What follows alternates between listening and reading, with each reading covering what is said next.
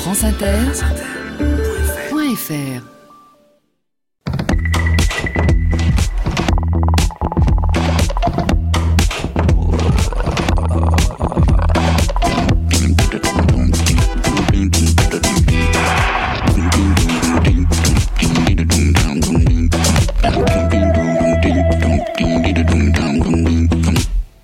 Bonjour à tous. Sur les épaules de Darwin, sur les épaules des géants. Se tenir sur les épaules des géants et voir plus loin, voir dans l'invisible, à travers l'espace et à travers le temps. Entrevoir des temps depuis longtemps révolus, où nos ancêtres arpentaient le monde, mais où nous n'étions pas encore. Pouvoir distinguer à travers le long écoulement des âges des éclats de passé qui soudain ressurgissent de l'oubli. Et à partir de ces éclats, tenter de faire revivre, d'imaginer, de ressentir l'étrange splendeur de ces mondes qui n'ont cessé de se transformer, de se réinventer sous des formes toujours nouvelles. Tant d'autres avant nous se sont tenus sur le sol où nous nous tenons aujourd'hui. Tant de mondes disparus nous ont donné naissance, dont nous retrouvons peu à peu les vestiges. Au moment où Christophe Colomb aborde en 1492 l'île que les Arawaks appellent Mamana et qu'il nommera Santa Maria, confondant les Arawaks avec les habitants des Indes qu'il croit avoir gagnés par la mer en voguant vers l'ouest, l'ensemble du continent qu'on allait appeler les Amériques était déjà habité par plusieurs centaines de peuples, plusieurs centaines de nations. Les premiers habitants, je vous le disais dans une précédente émission, les premiers habitants étaient arrivés il y a environ 17 000 ans, après avoir séjourné durant la dernière période d'intense glaciation, pendant probablement dix mille ans, dans le refuge des terres émergées de la Béringie, qui joignait à l'époque le continent eurasien et le continent américain, la Sibérie et l'Alaska. Puis, quand a commencé la fin de la période glaciaire et que les glaciers qui recouvraient le nord-ouest du continent américain ont commencé à reculer, les premiers immigrants posent le pied en Alaska. Il semble, je vous le disais, que la quasi-totalité des Amérindiens qui vivent aujourd'hui en Amérique centrale et en Amérique du Sud sont les descendants de ces premiers immigrants qui avaient déjà gagné le Chili il y a 14 600 ans. Puis, plus tard, plusieurs vagues de nouveaux immigrants venus d'Asie se sont mélangés aux populations des premiers immigrants restés en Amérique du Nord et ont donné naissance à une partie des nations qui vivent aujourd'hui aux États-Unis et au Canada. Au long de plus de 15 000 ans, tout au long de la période précolombienne, de très nombreuses civilisations et cultures amérindiennes vont émerger et se déployer à travers le continent américain. En différents endroits, les habitants amérindiens de Floride, du Mexique, d'Amérique centrale et d'Amérique du Sud sont devenus des agriculteurs. Il y a plus de 10 000 ans, ils ont déjà commencé à domestiquer des plantes, le maïs et la calebasse. On estime aujourd'hui, je vous le disais, que lors de l'arrivée de Christophe Colomb, la population du continent américain comptait une centaine de millions de personnes. Ces centaines de nations avaient des cultures, des modes de vie, des modes d'organisation sociale, des religions, des mythes, des rites, des légendes, des chants, des arts et des langues d'une très grande diversité. On estime que plus de 1000 langues étaient parlées sur le seul continent nord-américain. On les a regroupées en une douzaine de familles, aussi différentes l'une de l'autre que les langues sémitiques des langues indo-européennes, et à l'intérieur de chaque famille, aussi différentes que l'est aujourd'hui l'anglais du russe. C'est à la fin du XVe siècle que commence la conquête et la colonisation par les Européens du Mexique, de l'Amérique centrale et de l'Amérique du Sud, et que commence la longue tragédie des peuples amérindiens. En 1506, le conquistador espagnol Hernán Cortés débarque sur l'île d'Hispaniola, l'île d'Espagne, aujourd'hui appelée Saint-Domingue. Cinq ans plus tard, en 1511, il participe à la conquête de l'île de Cuba et reçoit en récompense une encomienda. Une encomienda est une exploitation agricole ou minière déléguée aux colons par la couronne d'Espagne avec des esclaves indiens sur lesquels le propriétaire, l'encomendero, à pouvoir de vie et de mort. Encore huit ans, et en 1519, Cortés débarque sur le continent américain et part à la conquête de l'empire aztèque, l'empire mexicas. Puis le temps à son tour arriva pour Quetzalcoatl, où il sentit les ténèbres rouler en lui comme une rivière, comme si elles avaient voulu l'entraîner, Et il songea alors à partir, à laisser la ville dans l'état où il l'avait trouvée et à s'en aller, oubliant à jamais l'existence de Tula. Ainsi commence le récit du vol de Quetzalcoatl, le serpent à plumes. L'affreux récit du jour où il me fallut quitter mon foyer, cela fut dur et périlleux pour moi. Ainsi commence le récit, le récit mythique du vol de Quetzalcoatl, le dieu aztèque, que le moine franciscain frère Bernardino de Sahagún recueillit en 1547, 26 ans après la destruction de la capitale de l'Empire. Il avait interrogé des vieillards qui lui ont dit dans leur langue, le Nahuatl, les textes des livres aztèques qu'il a traduits dans trois codex, les deux codex de Madrid et le codex de Florence. Ce que fit ensuite Quetzalcoatl poursuit le récit. Ce que fit ensuite Quetzalcoatl, comme le disent tous ceux qui racontent encore l'histoire de l'incendie. Il mit d'abord le feu aux maisons d'or et d'argent, aux parois constellées de coquillages rouges, et aux autres objets d'art de l'art toltèque, nés du travail des mains humaines et de l'imagination du cœur. Et il cacha les plus beaux d'entre eux dans les profondeurs de la terre, des montagnes et des gouffres. Il les enterra là, prit les cacaoyers et les transforma en acacias épineux. Et les oiseaux qu'il avait amenés des années plus tôt, aux plumes vivement colorées et au cœur animé d'un feu vivant, il les expédia devant lui, afin qu'ils ouvrent le chemin qu'il allait suivre jusqu'à la côte. Et lorsque tout cela fut achevé, il se mit en route. Les flûtes résonnaient à ses oreilles, les voix de ses compagnons. Il s'accroupit sur un rocher pour se reposer, posa ses mains sur le rocher, tula flamboyante au loin qu'il aperçut, et l'ayant aperçu se mit à pleurer. Les sanglots étreignaient sa gorge. Un double ruisseau de larmes, un orage de grêle coulait sur son visage. Les gouttes brûlaient le rocher, les gouttes de tristesse tombaient sur le rocher, transperçant son cœur. Et là où ses mains s'étaient posées, des ombres se creusaient sur le rocher, comme si ses mains avaient modelé de l'argile, comme si le rocher avait été d'argile. L'empreinte en creux de ses mains, préservée à jamais, à l'endroit nommé Temac Palco. Ensuite, au pont de pierre, l'eau tourbillonnant dans le lit de la rivière, et l'eau turbulente qui s'étendait là où il dressa une pierre en guise de pont sur l'abîme, et traversa. Il marcha sans répit jusqu'à avoir atteint le lac des serpents, où les anciens l'attendaient pour lui dire qu'il allait devoir faire demi-tour, quitter leur pays et retourner chez lui. Il les entendit lui demander où il comptait aller, coupé de la mémoire de tous, les rites de sa cité tombés depuis longtemps en désuétude.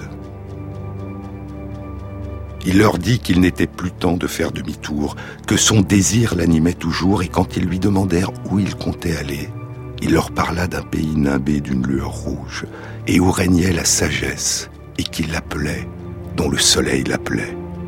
Il attendit là, jusqu'à ce qu'il lui ait dit qu'il pouvait partir, qu'il pouvait laisser ses objets toltèques et partir.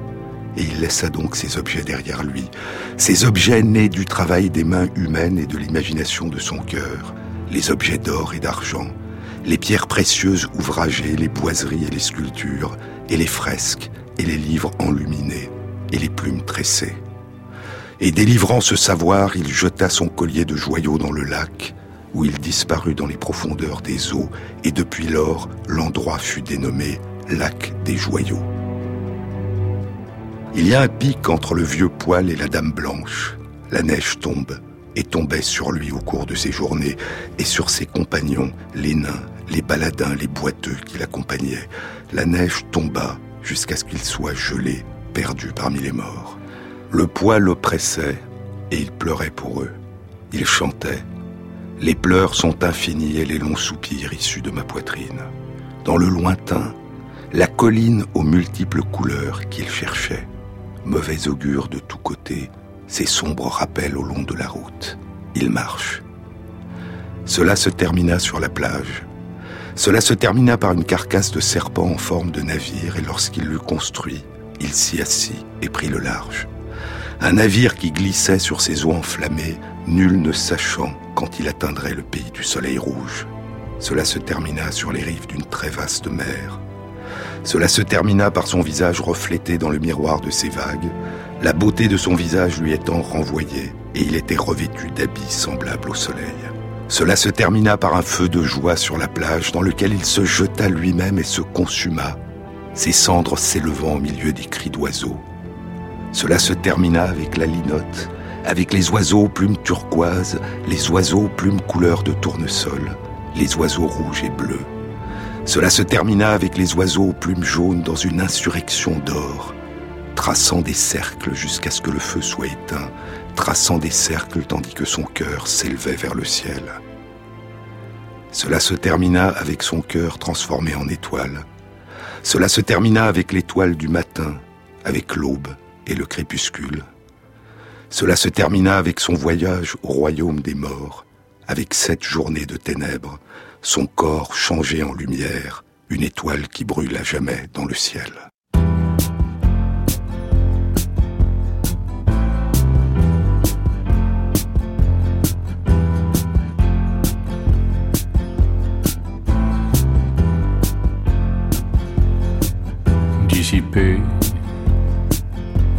Les masses mouvantes des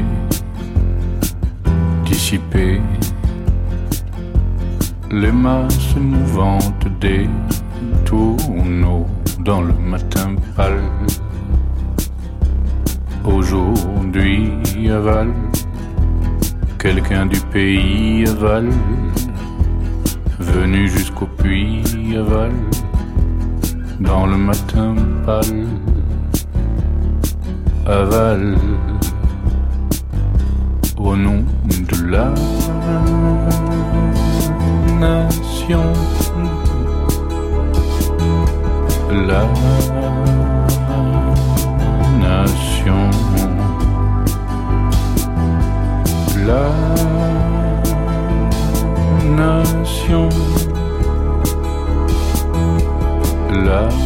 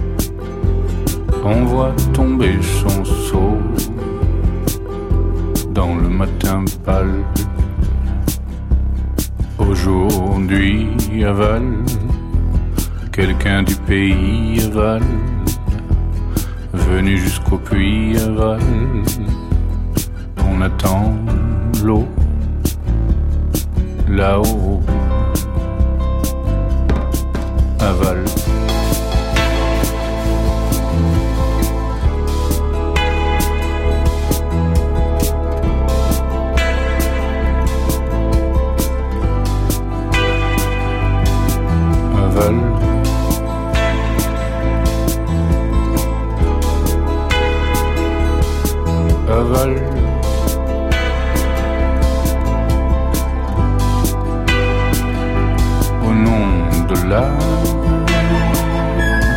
nation, la nation, la nation, la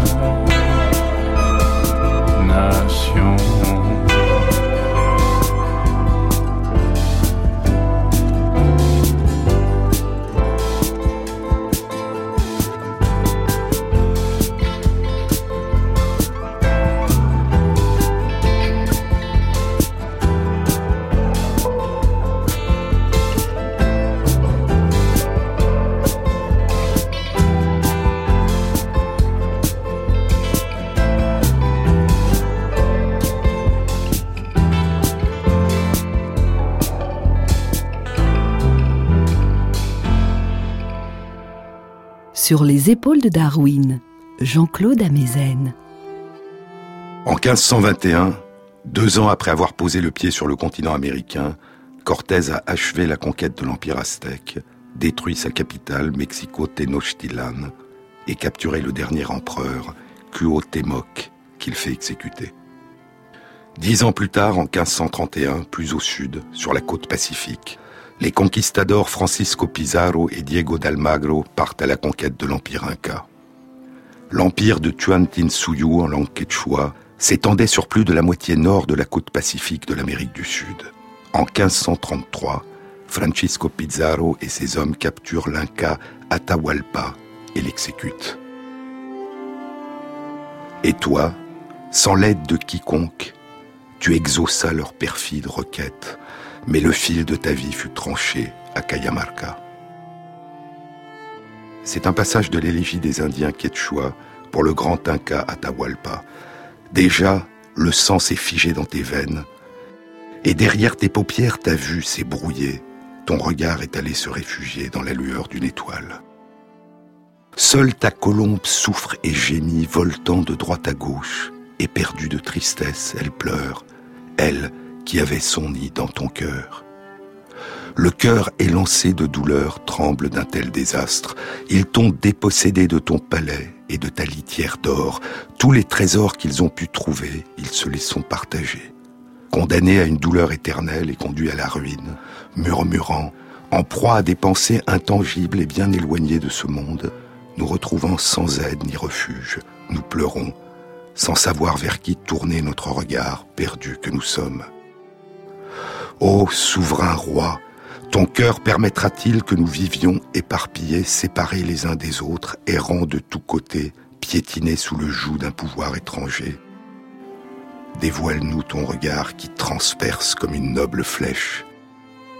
Tends vers nous ta main qui dispense plus que nous ne demandons, et soulagé par cette bénédiction, donne-nous l'ordre du départ. En 1534, les conquistadors s'emparent de Cusco, la capitale de l'empire inca, puis de la ville de Quito. Où allez Où allez-vous donc disent-ils, et il nous faut encore marcher. Le soleil et la lune passent et repassent, six mois pour aller de Cusco à Quito. Au pied du taillot, nous ferons halte. Ne crains rien, Seigneur Inca, ne crains rien. Nous marchons à tes côtés, nous arrivons ensemble.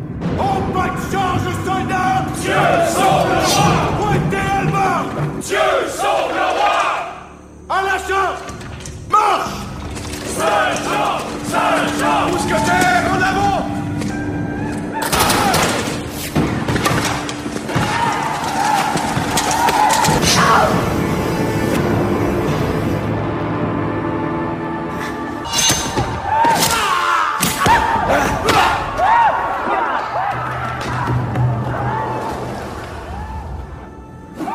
Après la chute de l'Empire, la rébellion Inca durera encore une quarantaine d'années, jusqu'à l'exécution du dernier empereur Inca, Tupac Amaru.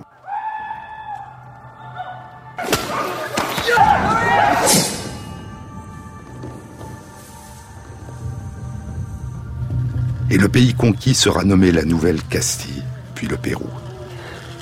Entre-temps, les Portugais avaient commencé à coloniser la côte est de l'Amérique du Sud, s'installant dans une partie d'un immense territoire qu'on appellera le Brésil. Et les Espagnols s'étaient lancés à la conquête des derniers royaumes mayas, d'abord au Guatemala sur la côte pacifique du continent, puis au Mexique dans le Yucatan, où la résistance avait été plus longue. Pour des raisons encore mal connues, l'ancienne civilisation maya et son immense empire avaient commencé à s'effondrer avant l'arrivée des Espagnols. Un seul royaume maya résistera pendant encore près de deux siècles après l'arrivée de Cortés sur le continent, le royaume Itza, dont la capitale Ta aujourd'hui la ville de Flores, était située sur une île au milieu du lac Pen Itza, dans une forêt tropicale du Guatemala. Le royaume sera conquis et détruit en 1697. À travers toute l'Amérique centrale et l'Amérique du Sud, les colons recherchent l'or et les pierres précieuses, s'approprient les terres, expulsent et massacrent les Amérindiens, les réduisent en esclavage, les exploitent à des travaux d'agriculture ou à creuser dans les mines, à la recherche d'or, d'argent et de pierres précieuses. Au nord-ouest du Mexique, les Espagnols engagent les premiers combats avec les nations amérindiennes qui habitent les régions qui constituent aujourd'hui le territoire du Nouveau-Mexique et de l'Arizona. Au nord-est du Mexique, le conquistador Juan Ponce de León a exploré l'intérieur des terres de la Floride à la recherche, dit-on, de la légendaire fontaine de Jouvence, la fontaine de l'éternelle jeunesse.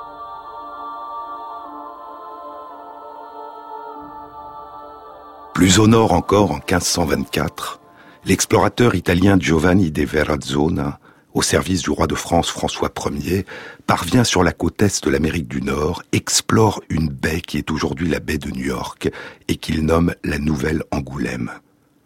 Un demi-siècle plus tard, l'explorateur anglais Henry Hudson, qui travaille pour la compagnie néerlandaise des Indes orientales, remonte le fleuve qui se jette dans la baie et qui porte aujourd'hui son nom, le Hudson. Encore une quinzaine d'années, et sur le territoire de la nation amérindienne des Lenni Lenapi, les hommes vrais, des colons néerlandais fondent la ville de la Nouvelle-Amsterdam. Puis, en 1664, la Nouvelle-Amsterdam sera conquise par les Anglais et deviendra la ville de New York. Un tout petit peu plus au nord, un demi-siècle plus tôt, en 1620, le Mayflower, fleur de mai, accoste au rivage de la côte est de l'Amérique du Nord, dans ce qui deviendra la colonie de la Nouvelle-Angleterre, puis l'État du Massachusetts. Et au nord de la Nouvelle-Angleterre, il y a le Canada, le Canada, dans la langue des nations amérindiennes des Iroquois. Les premiers explorateurs européens qui ont posé le pied au Groenland, au Canada et sur l'île de Terre-Neuve sont probablement des vikings venus d'Islande aux alentours de l'an 1000. Et près de cinq siècles plus tard, Giovanni Caboto, dit John Cabot, l'explorateur vénitien au service du roi Henri VIII d'Angleterre, aurait abordé l'île de Terre-Neuve au large du Labrador et du Québec. En 1534, au nom du roi de France François Ier, Jacques Cartier explore le Canada, remonte le fleuve Saint-Laurent et fonde à Québec la Nouvelle-France. Encore 130 ans, et en 1667, René Cavelier de la Salle gagne la ville de Montréal, puis s'engage au sud-ouest, explorant les lacs Ontario et Erie, le fleuve Ohio. Une quinzaine d'années plus tard, après les premières tentatives de Louis Joliet et de Jacques Marquette, il descend jusqu'à la mer au long du grand fleuve Mississippi. Le Mississippi, le père des eaux, dans la langue des Algonquins. Le Mechasebe, le père des eaux, dans la langue des Natchez. Netongo, la grande rivière, dans la langue des Sioux. Le Mississippi prend sa source dans le lac Itasca, dans l'état du Minnesota, le nom de Minnesota dans la langue de la nation des Dakota signifiant l'eau, et le fleuve parcourt plus de 3500 km avant de se jeter dans le golfe du Mexique. Cavelier de la Salle prend possession de ces immenses territoires qui s'étendent des grands lacs au golfe du Mexique et les nomme Louisiane en l'honneur du roi Louis XIV. La Louisiane, la Nouvelle-France, la Nouvelle-Orléans, la Nouvelle-Angoulême, la Nouvelle-Amsterdam, la Nouvelle-York, la Nouvelle-Angleterre en Amérique du Nord, la Nouvelle-Espagne, l'île d'Espagne, le nouveau royaume de Grenade, la Nouvelle-Castille en Amérique centrale et en Amérique du Sud. L'ensemble du continent américain est devenu un nouveau monde, une terre vierge, un monde neuf qui entre dans l'histoire au moment où les Européens y posent le pied. Il est la nouvelle Europe. Dans son livre Infinite Riches, Richesse infinie, le grand écrivain nigérian Ben Okri a décrit ce processus à l'œuvre dans un autre continent, l'Afrique. Le gouverneur général, écrit Ben Okri, un Anglais avec une verrue sur le nez, commença à réécrire notre histoire. Il réécrivit les mers et le vent. Il changea le nom de lieux qui étaient plus anciens que les lieux eux-mêmes les choses renommées perdirent leur poids ancien dans notre mémoire. Elles devinrent plus légères et plus étranges. Elles perdirent leur signification et parfois leur forme. Et elles nous semblèrent soudain nouvelles, à nous, nouvelles, à nous qui leur avions donné les noms par lesquels elles répondaient à notre toucher. Le gouverneur général fit débuter notre histoire avec l'arrivée des siens sur nos rivages, éveillant l'homme de l'âge de pierre d'un sommeil immémorial, un sommeil qui avait débuté peu après la création de la race humaine. Le gouverneur général, dans sa réécriture de notre histoire, nous priva de langage, de poésie, de conception abstraite et de philosophie. Il nous priva d'histoire, de civilisation, et non intentionnellement, il nous priva aussi d'humanité. Involontairement, il nous effaça de la création. Et alors, quelque peu surpris de l'endroit où sa rigoureuse logique l'avait conduit, il réalisa l'habile exploit de nous insuffler la vie au moment même où ses ancêtres avaient posé leurs yeux sur nous, alors que nous traversions en dormant la grande déferlante du temps de l'histoire. Alors que le gouverneur général réécrivait le temps, rendant le sien plus long, le nôtre plus bref, alors qu'il rendait invisibles nos accomplissements, effaçait les traces de nos anciennes civilisations, réécrivait la signification et la beauté de nos coutumes, alors qu'il abolissait le monde de nos esprits, transformait notre philosophie en superstition, nos rituels en danses enfantines, nos religions en culte des animaux et en transe animiste, notre art en reliques rudimentaires et en formes primitives, alors qu'il réécrivait notre passé, il altéra notre présent. Et les altérations créèrent de nouveaux esprits qui nourrirent l'appétit sans fond des grands dieux du chaos. La France possédait autrefois dans l'Amérique septentrionale un vaste empire qui s'étendait depuis le Labrador jusqu'aux eaux Florides et depuis les rivages de l'Atlantique jusqu'aux lacs les plus reculés du Haut-Canada. Ainsi commence Atala, le livre que Chateaubriand écrivit lors de son séjour en Amérique du Nord en 1791. Je vous ai dit dans une précédente émission que Chateaubriand avait séjourné en Amérique du Nord durant un an voyageant, découvrant les forêts, les prairies, les fleuves et les Amérindiens. Il a 23 ans et il écrit l'un des premiers romans dont des Amérindiens sont les héros, Atala ou Les amours de deux sauvages dans le désert, qu'il publiera dix ans plus tard, en 1801. Je vous en avais lu l'épilogue, tragique. Le prologue chante la splendeur du nouveau monde, avec déjà la nostalgie d'un paradis perdu. Quatre grands fleuves ayant leur source dans les mêmes montagnes, divisaient ces régions immenses, écrit Chateaubriand. Le fleuve Saint-Laurent qui se perd à l'est, dans le golfe de son nom. La rivière de l'ouest qui porte ses eaux à des mers inconnues. Le fleuve Bourbon qui se précipite du Midi au nord dans la baie d'Hudson. Et le Mecha Sebe qui tombe du nord au midi dans le golfe du Mexique.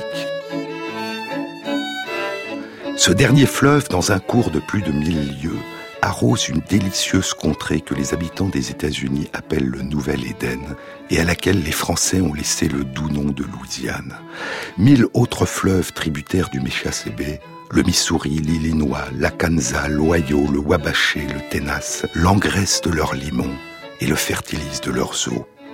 Quand tous ces fleuves se sont gonflés des déluges de l'hiver, quand les tempêtes ont abattu des pans entiers de forêt, les arbres déracinés s'assemblent sur les sources. Bientôt, les vases les cimentent, les lianes les enchaînent, et des plantes y prenant racine de toutes parts achèvent de consolider ces débris. Charriés par les vagues écumantes, ils descendent au Méchassébé. Le fleuve s'en empare, les pousse au golfe mexicain, les échoue sur les bancs de sable et accroît ainsi le nombre de ses embouchures.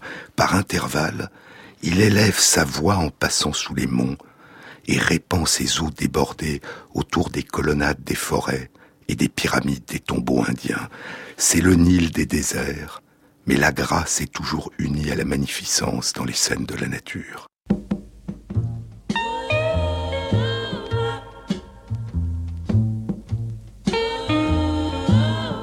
Should I let myself go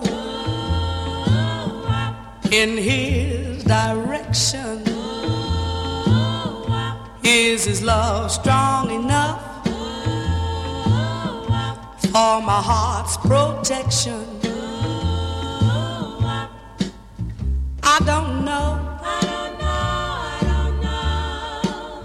I don't know. I don't know. I don't know. But he loves me so good till I think I should. Oh, oh. If I gave him my heart, would he refuse it?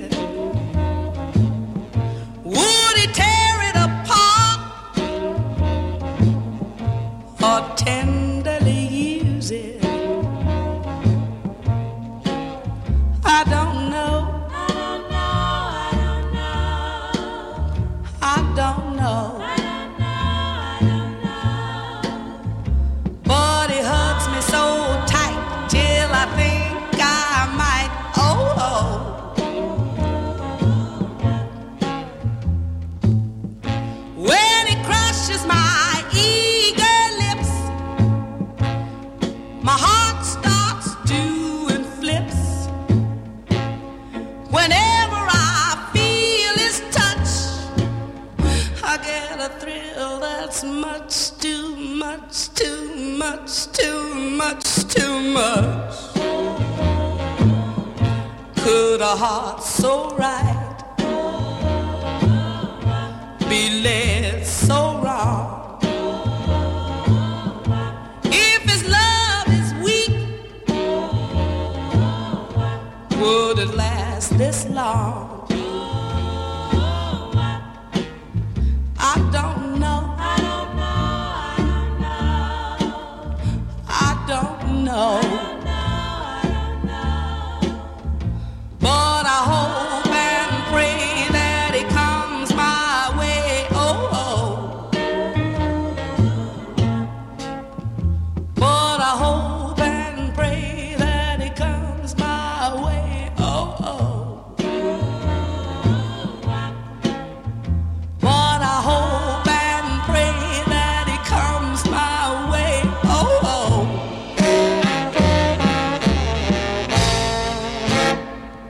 Sur les épaules de Darwin, Jean-Claude Amezen sur France Inter.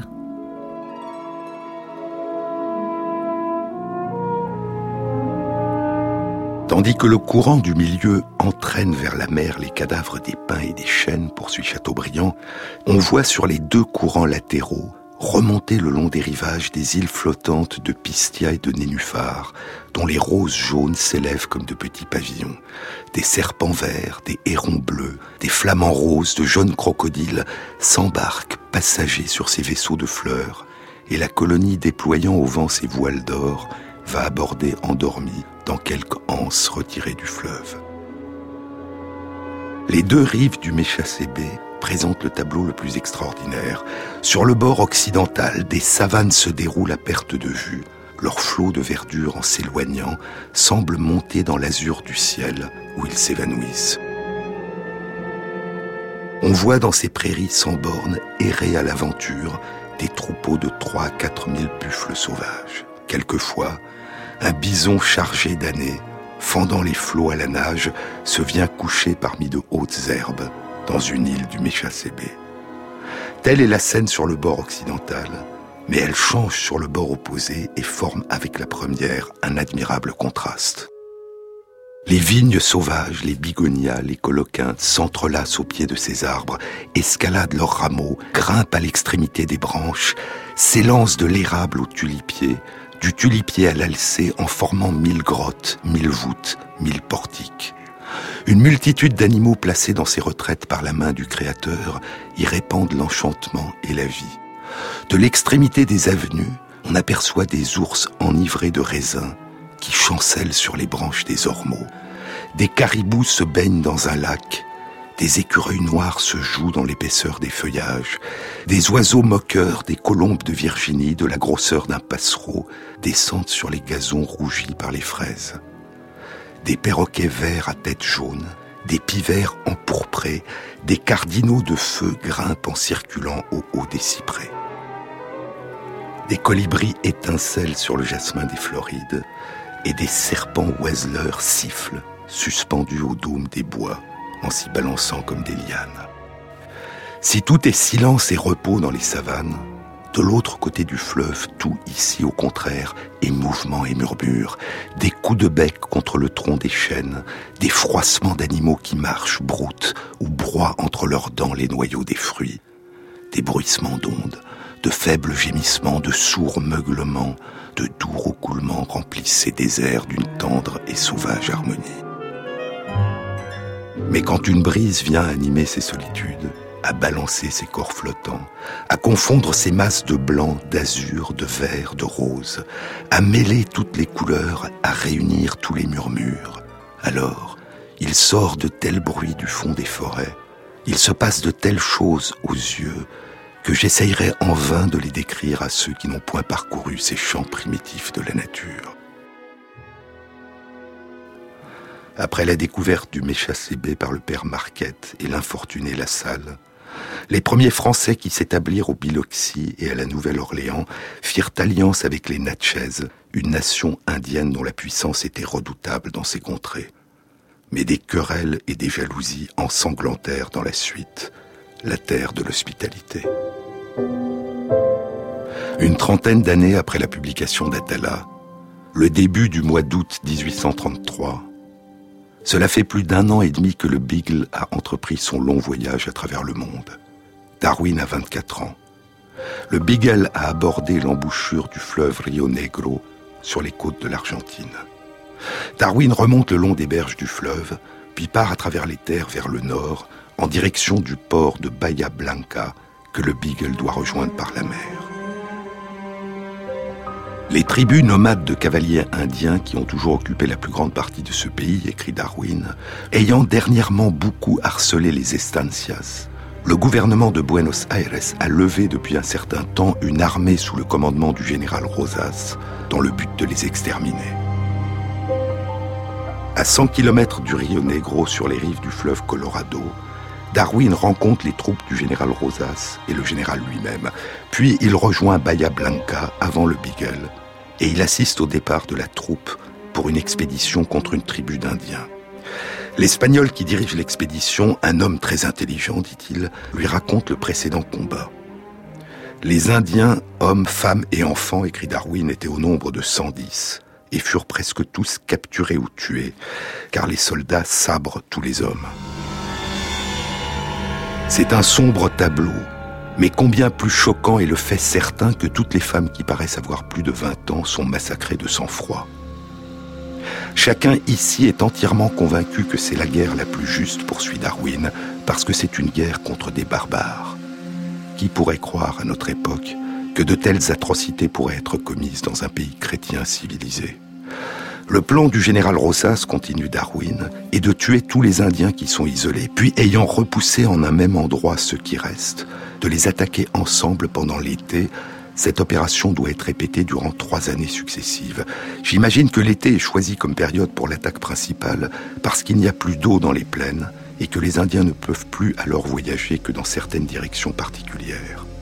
La fuite des Indiens vers le sud du Rio Negro, où ils seraient en sûreté dans cette vaste région inconnue, est rendue impossible par un traité à cet effet avec les Indiens Tehuelches. Rosas les paye très cher pour abattre chaque Indien qui passe au sud du fleuve, mais s'ils échouent à le faire, ils seront eux-mêmes exterminés. La guerre est menée principalement contre les Indiens proches de la cordillère, car beaucoup des tribus indiennes sur la côte est du pays se battent aux côtés du général Rosas. Trois siècles plus tôt, lors de son expédition à la conquête de l'Empire aztèque, avait utilisé la même tactique. Il s'était heurté au Tlaxcatec, des ennemis des Aztèques, puis après les avoir combattus, s'en était fait des alliés. Voyant les conflits entre les uns et les autres, avait-il écrit dans une lettre qu'il avait envoyée au roi d'Espagne, Charles Quint, Voyant les conflits entre les uns et les autres, j'en ai éprouvé un grand plaisir, car les Tlaxatèques me paraissaient tenir tant à mon alliance qu'il me serait facile de les soumettre, et je me rappelais cette parole évangélique qui dit que tout royaume divisé sera détruit. Je négociais donc avec les uns et les autres, les Tlaxatèques et les Aztèques, et remerciais chacun en secret, en les assurant tous les deux de mon amitié.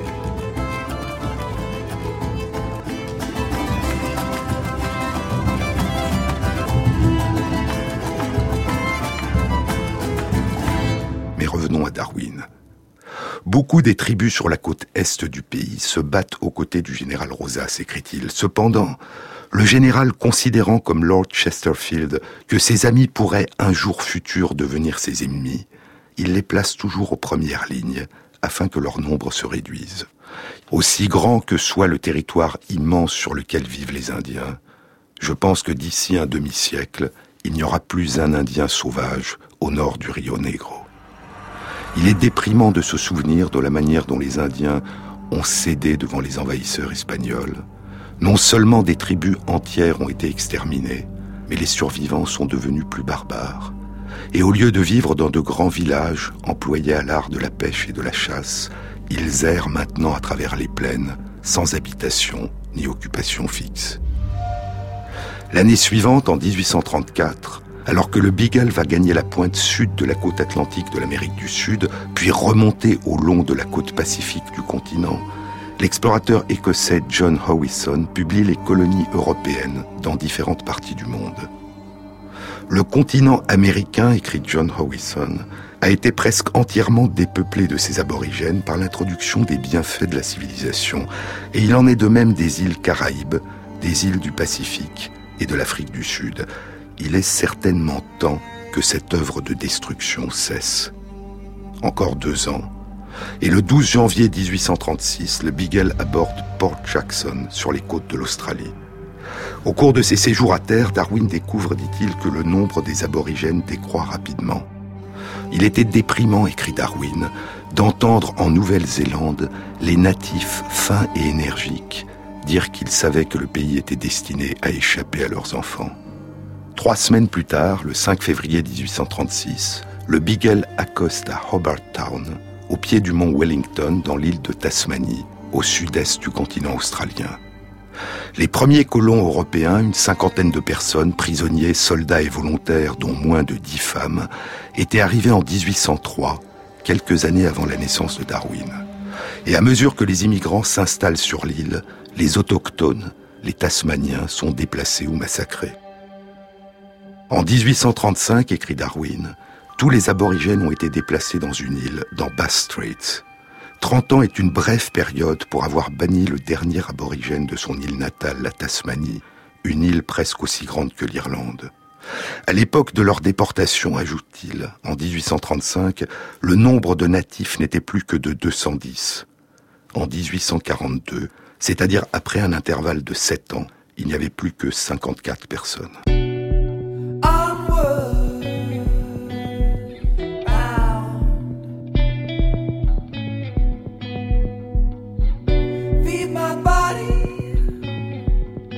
do that.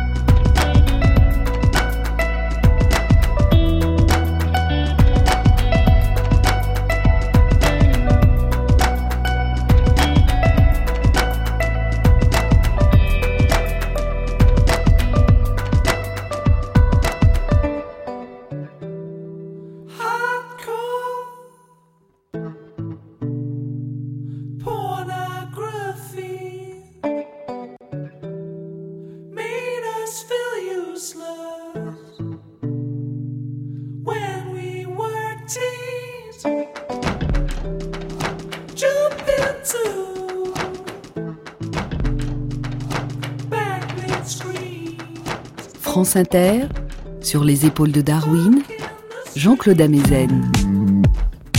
En 1838, deux ans après le retour de Darwin en Angleterre, Thomas Hodgkin, qui a participé au mouvement pour l'abolition de l'esclavage, fonde à Londres la Société de protection des aborigènes.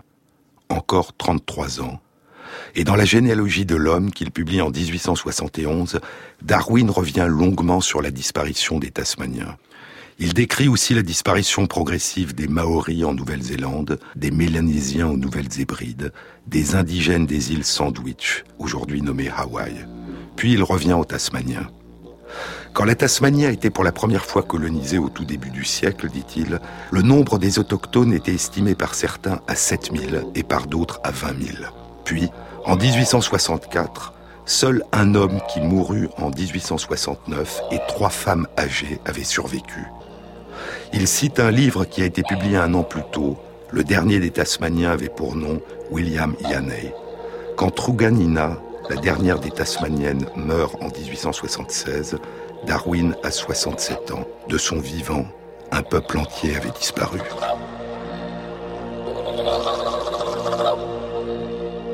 Un demi-siècle plus tôt, très loin de là, au nord du continent américain, un autre peuple avait disparu. Le peuple amérindien des Béotucs vivait sur l'île de Terre-Neuve, au large du Labrador et du Québec. En 1501, l'explorateur portugais Gaspar Corte Real débarque sur l'île de Terre-Neuve, capture plusieurs dizaines de béotucs qu'il réduit en esclavage et envoie au Portugal. Trois siècles plus tard, en 1819, une expédition de colons britanniques tue le chef béotuc Nonos Bausut et enlève sa femme Demasduit qui mourra de tuberculose. Le chef Nonos Bausut est considéré comme le dernier des béotucs. Quatre ans plus tard, la nièce de Demasduit, Shana Ouditit, est capturée à son tour elle meurt six ans plus tard, en 1829. Elle est considérée comme la dernière des Béotucs. Le tombeau où était enterrée sa tante, Tesmaduit, et son oncle, le chef Nonos Bausut, fut ouverte. Leur crâne fut emporté et donné au musée royal d'Écosse à Édimbourg. Passe encore quelques soleils et on ne nous verra plus ici, dit Plenty Cops, chef Crow, en 1909. Notre poussière et nos ossements se mêleront à ces prairies. Je vois, comme dans une vision, mourir la lueur de nos feux du conseil, leurs cendres devenues froides et blanches. Je ne vois plus s'élever les spirales de fumée au-dessus de nos tentes. Je n'entends plus le chant des femmes préparant le repas. Les antilopes ont fui. Les terres des bisons sont vides. On n'entend plus que la plainte des coyotes. Nous sommes comme des oiseaux à l'aile brisée. Mon cœur est froid au-dedans de moi, mes yeux se troublent. Quel traité l'homme blanc a-t-il respecté que l'homme rouge ait rompu? Demande Sitting Bull, le grand chef Sioux qui a remporté en 1876 avec le chef Crazy Horse la dernière grande victoire des Amérindiens sur l'armée des États-Unis, la bataille où meurt le général Custer, la bataille au long de la rivière Little Big Horn. Quel traité l'homme blanc a-t-il respecté que l'homme rouge ait rompu? Aucun. Quel traité l'homme blanc a-t-il jamais passé avec nous et respecté? Aucun. Quand j'étais enfant, les Sioux étaient maîtres de ce monde, le soleil se levait et se couchait sur leur terre. Où sont aujourd'hui les guerriers Qui les a massacrés? Où sont nos terres Qui les possède Quelle loi ai-je violée? Ai-je tort d'aimer ma propre loi? Est-ce que je suis le mal parce que j'ai la peau rouge? Parce que je suis un Sioux? Parce que je suis né là où mon père a vécu, parce que je suis prêt à mourir pour mon peuple? Longtemps avant, un homme avait exprimé cette révolte. Son père avait fait partie de la deuxième traversée de Christophe Colomb en 1493 et avait ramené en Espagne un esclave amérindien. Moins de dix ans plus tard, en 1502, à l'âge de 28 ans, après avoir fait des études de théologie, Bartolomé de las Casas quitte l'Espagne à son tour, embarquant pour les Indes occidentales. Il s'installe dans l'île espagnole, l'île de Saint-Domingue. Il devient encomendero, propriétaire d'une encomineda, une exploitation agricole avec ses esclaves amérindiens. Puis il s'installe à Cuba. En 1513, il est le premier prêtre ordonné sur le territoire des Indes occidentales. Un an plus tard, Horrifié par les massacres de la conquête de Cuba, il renonce à posséder des esclaves et commence à rédiger son mémoire pour la réforme des Indes, demandant à Ferdinand II, roi d'Espagne, la suppression des encominedas, des massacres, de l'esclavage et le respect des Amérindiens. En 1515, Charles Quint succède à Ferdinand II, puis quatre ans plus tard devient empereur du Saint-Empire romain germanique. Sur mon empire, dira-t-il, le soleil jamais ne se couche. Bartolomé de las Casas revient en Espagne, repart pour le continent américain et retourne en Espagne. Partout, il défend les droits de ceux qu'il appelle les Indiens. En 1531, il adresse une lettre au Conseil des Indes.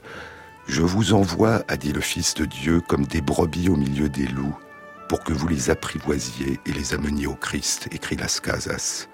Pourquoi donc, au lieu d'envoyer des brebis qui convertissent des loups, envoyez-vous des loups affamés, tyranniques et cruels, qui dépaissent, massacrent, scandalisent et épouvantent les brebis? En 1540, avec le soutien de l'évêque du Mexique et le gouverneur du Guatemala, il demande la transformation des terres de guerre en terres de vraie paix. Il sera nommé évêque de Chiapa, près du Guatemala, où il s'opposera aux violences et aux spoliations que les colons infligent aux Amérindiens. Puis, à l'âge de 72 ans, il retourne définitivement en Espagne, où il vivra encore 16 ans. Il a écrit de nombreux livres. De l'unique manière d'attirer tous les peuples à la vraie religion, le traité des Indiens transformés en esclaves, l'histoire des Indes, les trésors du Pérou, où il demande la restitution aux Indiens des biens dont ils ont été spoliés. Mais son livre le plus violent et le plus tragique est le réquisitoire qu'il rédige vers 1542 alors qu'il est en train de plaider la cause des Indiens à la cour de Charles Quint devant le Conseil de l'Inde. Le livre sera publié dix ans plus tard sous le titre la très brève relation de la destruction des Indes. La très brève relation de la destruction des Indes, réunie par l'évêque frère Bartholomé de las Casas de l'ordre de Saint-Dominique en l'année 1552. Et ainsi, longtemps avant la déclaration des Nations Unies sur les droits des peuples autochtones, longtemps avant John Howison, Thomas Hodgkin, Charles Darwin ou Chateaubriand, c'est au moment même où débutait la conquête du continent américain qu'une voix s'élevait parmi les colons européens pour demander avec force la condamnation des massacres, des spoliations et de l'asservissement des Amérindiens et la reconnaissance de leurs droits. Ce ne sont pas les informations qui nous font défaut, dira 450 ans plus tard l'écrivain suédois Sven Lindqvist dans un livre consacré au grand massacre de l'histoire. Ce ne sont pas les informations qui nous font défaut. Ce qui nous manque, c'est le courage de comprendre ce que nous savons déjà et d'en tirer les conséquences. Une annonce. Samedi prochain, le 5 avril, aura lieu à la Maison de la Chimie à Paris la journée annuelle de réflexion des lycéens organisée par le Comité consultatif national d'éthique. Elle aura pour thème la quête de performance. Vous trouverez les informations concernant cette journée ouverte au public sur la page de l'émission sur le site franceinter.fr.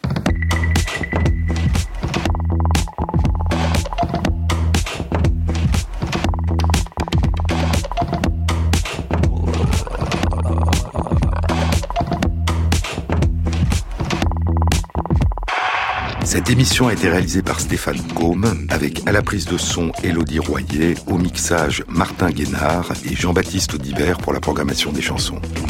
merci à Christophe Magère qui intègre sur la page de l'émission, sur le site franceinter.fr, les références aux articles scientifiques et aux livres dont je vous ai parlé. Bon week-end à tous, à la semaine prochaine.